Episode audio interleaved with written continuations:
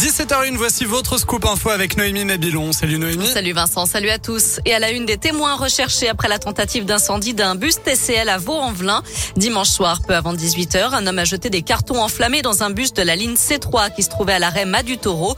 Heureusement, les cartons ont été sortis du bus avant que l'incendie ne se propage au reste du véhicule. Une scène qui a été filmée et largement diffusée sur les réseaux sociaux.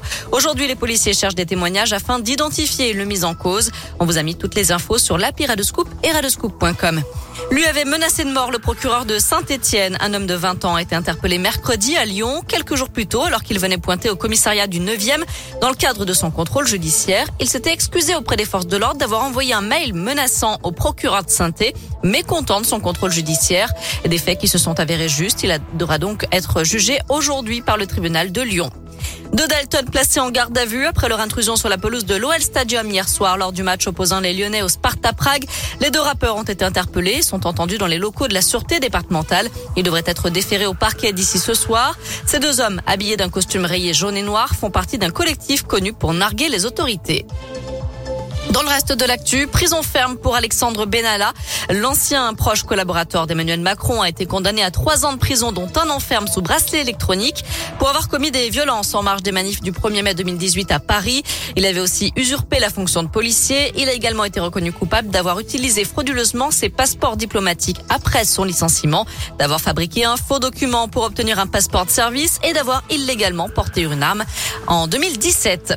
À l'étranger, les recherches reprennent pour tenter de retrouver les trois alpinistes français disparus dans l'Himalaya depuis le 26 octobre dernier. Une équipe française doit rejoindre les secours népalais demain.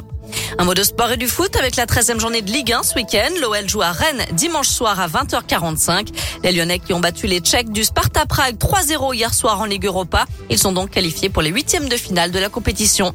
Enfin, un nouvel artiste invité aux Nuits de Fourvière, Calogero, a dévoilé les dates de sa prochaine tournée. Il montera sur la scène du Festival lyonnais le 28 juin prochain. Et, et, et, selon le progrès, Stromae devrait lui aussi faire danser les festivaliers le 17 juin. Information qui ne nous a pas encore été confirmée, mais l'artiste avait déjà coché la date dans son agenda en annonçant sa venue à Lyon le 17 juin, mais sans préciser le lieu exact du concert. Eh bien, il semblerait que ce soit aux Nuits de Fourvière. Ça serait énorme. Ça serait tout simplement grandiose. Merci beaucoup, Noémie. On file sur notre site maison avec la question du jour. On parle de la reprise d'épidémie. Craignez-vous une cinquième vague de Covid?